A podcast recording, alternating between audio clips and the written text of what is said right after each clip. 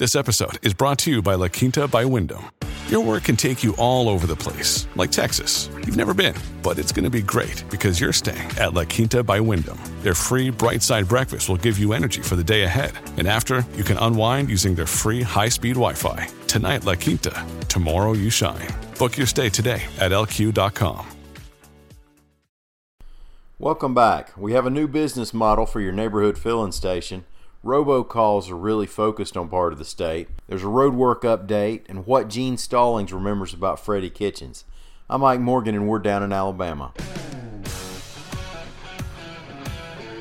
Now, how about all those times you stood there gassing up the truck or the car while thinking, man, I could really use this time to be at the office longer, or however you might rather use that time?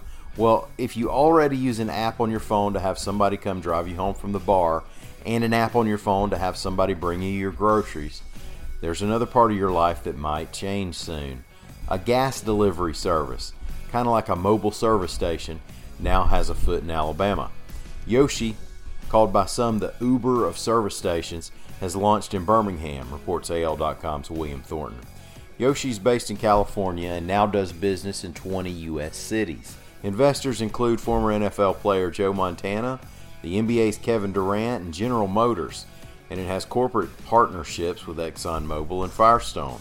Now, here's the deal with Yoshi memberships start at $16 a month, according to its website.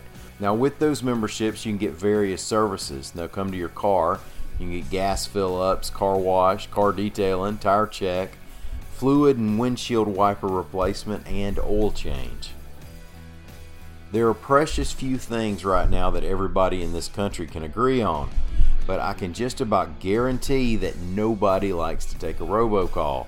Has anyone ever finished a robocall and said, Man, that was great. I hope they call back soon? Not likely. AL.com's Leada Gore reports that spam phone calls are coming into the 205 area code at such a clip that it's 14th on the list of area codes most affected by robocalls in the nation.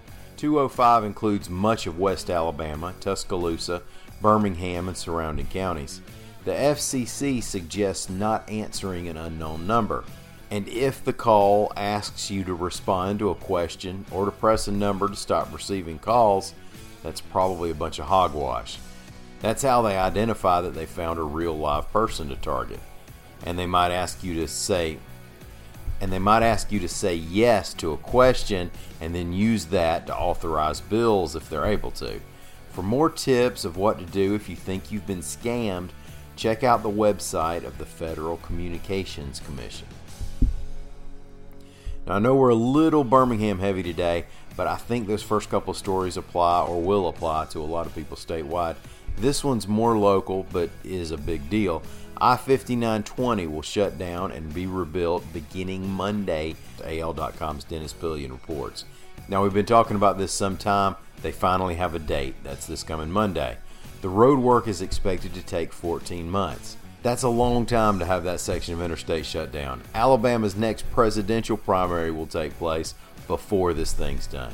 Now, if you're driving through the area on 59 or 20, remember to use I 459 to avoid going through downtown.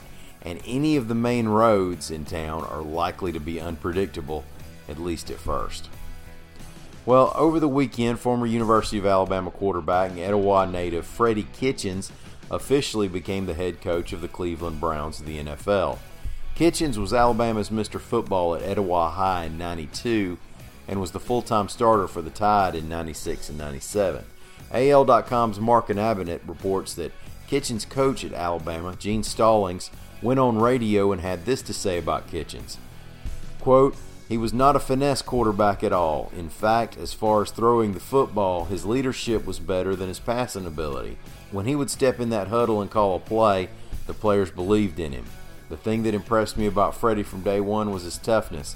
You know, a lot of people who play quarterback are not as tough as some of those other positions. Freddie was extremely aggressive and tough. I love how Coach Stallings doesn't pull punches even when he's given praise. That's what makes that praise mean something. Well, thanks for taking the time to listen.